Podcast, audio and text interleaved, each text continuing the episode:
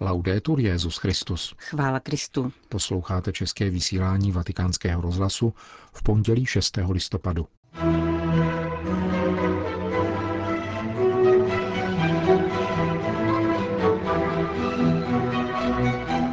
Cítím se křesťanem náhodou, anebo vnímám, že mne pán vyvolil?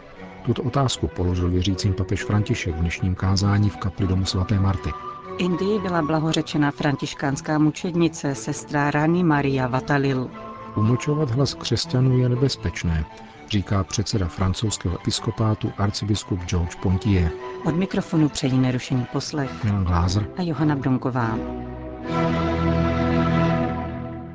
Zprávy vatikánského rozhlasu. Vatikán. Dar, který dá Bůh, je neodvolatelný. Ne, že jej dnes dá a zítra odejme. A když povolává Bůh, je toto povolání na celý život. Touto reflexí začal svatý otec dnešní homilí při raním v kapli domu svaté Marty, když komentoval první liturgické čtení z listu svatého Pavla Římanům. V dějinách spásy, řekl papež, jsou tři boží dary a povolání dané jeho lidu. Všechny jsou neodvolatelné, protože Bůh je věrný. Jsou to dary vyvolení, příslibu a smlouvy. Tak tomu bylo u Abraháma a tak je tomu u každého z nás. Každý z nás je vyvolený, vyvolenou Boha. Každý z nás je nositelem příslibu daného pánem. Choď v mé přítomnosti a buď dokonalý a já ti prokážu to a to. Každý z nás uzavírá smlouvy s pánem. Může a nemusí je uzavřít. Je svobodný. To je fakt. Je třeba se ptát, jak vnímám toto vyvolení?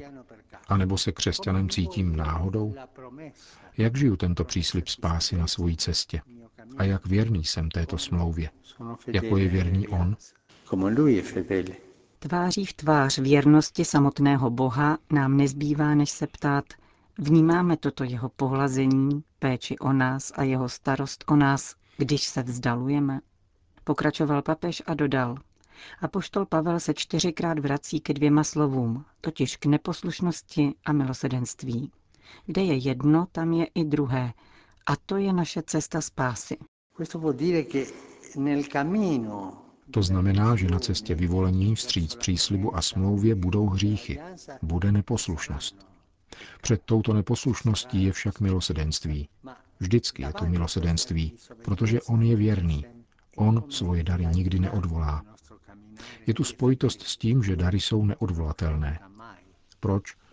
Protože před našimi slabostmi, našimi hříchy je vždycky milosedenství. A když dochází Pavel k této reflexi, činí krok navíc, ale ne vysvětlováním, nýbrž adorací. Vzhledem k tomuto tajemství neposlušnosti a milosedenství, které nás osvobozuje a tváří v tvář této kráse neodvolatelných darů, jakými je vyvolení, příslip a smlouva, pokračoval papež. Myslím, že nám všem může prospět, když dnes budeme přemýšlet o svém vyvolení a příslibech, které pán dal nám, a o tom, jak žijí svoji smlouvu s pánem a jak se nechávám pánem, dovolte mi použít to slovo, omilosrdnit, tváří v tvář svým hříchům a svým neposlušnostem. A nakonec, dokážu-li to jako Pavel, chválit Boha za to, co dal mě a každému z nás. Chválit a adorovat. Nezapomínejte tedy nikdy, že boží dary a povolání jsou neodvolatelné. Končil papež František svoji homílii při raním mši v kapli domu svaté Marty.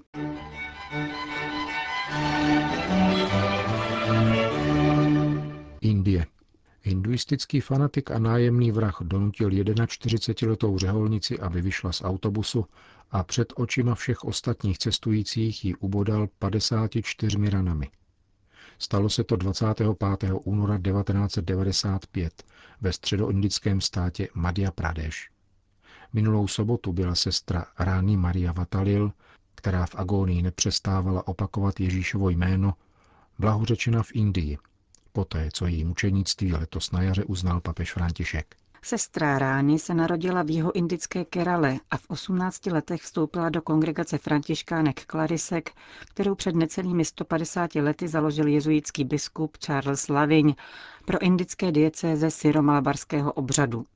Po dvou letech byla vyslána jako učitelka k chudému a marginalizovanému vesnickému obyvatelstvu do většinově hinduistického státu Madhya Pradesh.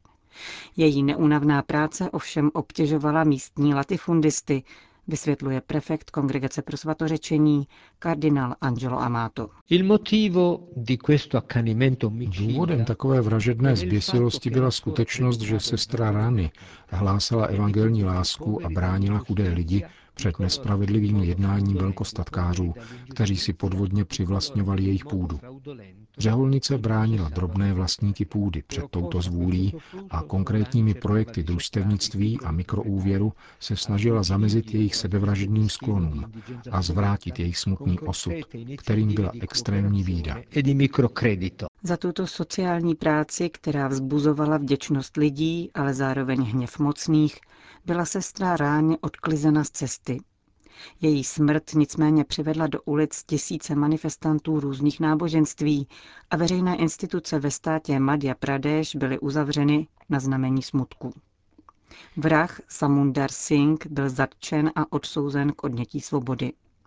Od třetího roku výkonu trestu začal procházet vnitřní změnou a po sedmi letech vězení přijal odpuštění od rodiny zavražděné. Rodná mladší sestra mučednice Selmy Paul, která je členkou téže kongregace, se pak zasadila o to, aby byl omilostněn. Příběh zavražděné řeholnice a kajícího se pachatele se stal námětem dokumentárního filmu Vrahovo srdce, který byl oceněn při Mezinárodním filmovém festivalu Religion Today. Jak pro agenturu Asia News uvedla sestra Selmy Paul, tento muž po svém obrácení a propuštění z vězení zůstal sám. Opustila jej manželka a někdejší sousedé se k němu staví odmítavě, protože je vrah a nyní také křesťan. Žije proto asi 30 kilometrů od kláštera a každoročně přichází na návštěvu, aby na hrob sestry Rány Marie položil klasy ze svého pole na znamení opětovně nalezeného života. Mučednictví indické řeholnice ale přineslo požehnání také pro celou katolickou církev v Indii, dodává kardinál Amato. Její oběť je majákem pro množství misionářů, kteří z ní čerpají podnět a ochranu ve své náročné práci na podporu dobra. Učedníci od jak živa zúrodňovali půdu pro pokolení nových křesťanů. Sestry františkánky Klarisky nyní mohou být hrdé, že kromě nebeské ochrany svaté Alfonzy Mutatu Padatu, kterou kanonizoval Benedikt XVI., se za ně přimlouvá také blahoslavená sestra Rány Maria Vatalil. Uzavírá prefekt Kongregace pro svatořečení po sobotní beatifikaci ve střední Indii. Vatikán. Po 39 letech od smrti Jana Pavla I. bylo nezvratně doloženo, že zemřel na srdeční selhání. Ve své nové knize to potvrzuje italská novinářka a historička Stefania Falaska, která je zároveň vícepostulátorkou beatifikačního procesu papeže Albína Lučányho. Kardinál Pietro Parolin v předmluvě ke svazku hovoří o přísně vědecké rekonstrukci faktů, učiněné na základě dosud nespřístupněné dokumentace – a chválí badatelskou práci, která popírá tisíce teorií, podezření a dohadů. Vatikanistka Falasková zpracovala také prameny ústního podání, které se staly podkladem beatifikačního procesu, zahájeného 25 let po smrti papeže Lučányho. Mezi jinými vypovídali řeholnice Margarita Marin, která působila v domácnosti Jana Pavla I.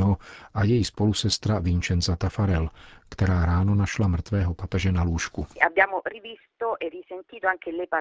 Znovu jsme pročetli a vyslechli svědectví těchto žen. Orální prameny v podání očitých svědků jsme pak konfrontovali s klinickou dokumentací různých zdravotnických zařízení, kde byl Lučány v minulosti hospitalizován a s diagnózou v okamžiku smrti, kterou podepsal osobní lékař Budzonetti.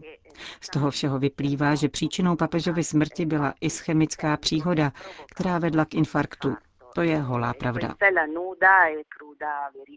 Kniha dává nahlédnout do spisů beatifikačního řízení. Řeholnice z papežovy domácnosti ku příkladu pod přísahou vypověděla, že Jana Pavla I. našla na lůžku s dosud nasazenými brýlemi a strojopisnými dokumenty v rukou. Světlo bylo rozsvícené a na papežově tváři, usmívající se a lehce nakloněné ke straně, nebyly patrné známky smrtelného zápasu. Vypadal jako člověk, který usne při čtení, prohlásila sestra Vincenza. Osobní papežův sekretář, irský kněz John McGee, nicméně řeholnicím přikázal, aby neinformovali o tom, že mrtvého papeže našli jako první. Podle oficiální verze papežovu smrt odhalili osobní sekretáři, což jen přiživilo spekulace o Lučányho náhlém odchodu. Historické pojednání italské novinářky přináší také dosud nezveřejněnou zprávu papežova osobního lékaře Renáta Buconetiho. Vyplývá z ní, že Jan Pavel I. si v předvečer své smrti při modlitbě kompletáře s otcem Megím stěžoval na déle než pět minut trvající bolesti v oblasti hrudní kosti. Vzhledem k tomu, že sami odezněli, nebyla uvědoměna vatikánská lékárna ani profesionální ošetřovatelka sestra Vincenza. Autorka knihy doufá, že po předložení zmíněné dokumentace se bádání o Janu Pavlu I. může věnovat jiným aspektům. Jak v předmluvě poznamenává vatikánský státní sekretář, památce papeže Lučányho se tak navrací patřičná úcta a historická hodnota, protože, jak dodává, tento krátký pontifikát nebyl pouze jakýmsi přeletem rychle vyhasínajícího meteoru. Jan Pavel I. svým magistériem posílil projekt koncilní církve, blízké lidem s jejich bolestmi a žízní po milosrdné lásce. Uzavírá kardinál Parolin v knize nazvané Kronika jedné smrti. Francie. Francouzští biskupové varují před vylučováním křesťanů z veřejné debaty. Může to mít nebezpečné důsledky, říká předseda episkopátu arcibiskup Georges Pontier. Právě omezování hlasu křesťanů bylo jedním z hlavních témat, na která se zaměřil v Lourdech ve své promluvě v rámci podzimního plenárního zasedání biskupské konference. V rozhovoru pro vatikánský rozhlas k tomu vysvětlil. Usiluje se o zahnání naší přítomnosti do přísně soukromé sféry, o zamezení přístupu k životu společnosti a veřejné debatě. To není dobré. Nesmí tomu být tak, že se některým skupinám brání vyslovit se veřejně pouze proto, že jde o věřící lidi. Na to nelze přistoupit. Tímto způsobem vzniká frustrace a kumulují se síly, které mohou následně vést k překotným reakcím. Jedinou cestou normální a oprávněné konfrontace je dialog. Tomu je však zapotřebí se učit, zejména v naší epoše, kdy se mnoho věcí rozpadá a na jejich místo nenastupuje nic nového. Jsou před námi velké debaty na téma revize bioetického zákona a konce života. Jsou to věci tak důležité, že není možné zakázat určité části společnosti, aby se vyjádřila, pouze proto, že by mohlo zaznít něco, co si jiní nepřejí slyšet. Řekl vatikánskému rozhlasu arcibiskup Pontier. Ve svém vystoupení si všímal také narůstající hrozby terorismu. Jako arcibiskup Marseille připomněl hrůznou vraždu dvou mladých žen, Maureen a Laury. Zemřeli pouze proto, že byly mladé, krásné a ocitli se ve špatné chvíli na špatném místě, řekl. Je to velmi nebezpečná tendence. Nechceme, aby se francouzi báli sebe navzájem, dodal předseda francouzského episkopátu. Vatikán. Gregoriánský chorál je nejkrásnější a nejčistší pokladnicí liturgických textů, v nich se zrcadlí věčná boží krása a hlásají boží pravdy, píše kardinál Robert Sarach v poselství u příležitosti 50. výročí Mezinárodního združení svatého Benedikta, patrona Evropy, italském benediktinském opatství Prália. Prefekt Vatikánské kongregace pro bohoslužbu a svátosti poukazuje na roli latiny a gregoriánského zpěvu v oživování křesťanských kořenů starého kontinentu. Odvolává se přitom na učení druhého vatikánského koncilu, který v konstituci o liturgii označuje gregoriánský chorál za vlastní zpěv římské liturgie a přičítá mu proto první místo mezi jinými druhy zpěvu. S odkazem na Benedikta XVI. kardinál Sarach dále připomíná, že liturgická modlitba je podílem na nebeské liturgii, proto se na ní vztahují nejvyšší kritéria. Máme se modlit a zpívat tak, abychom se připojovali k hudbě nejvyšších duchů, kteří byli považováni za tvůrce kosmické harmonie, hudby sfér.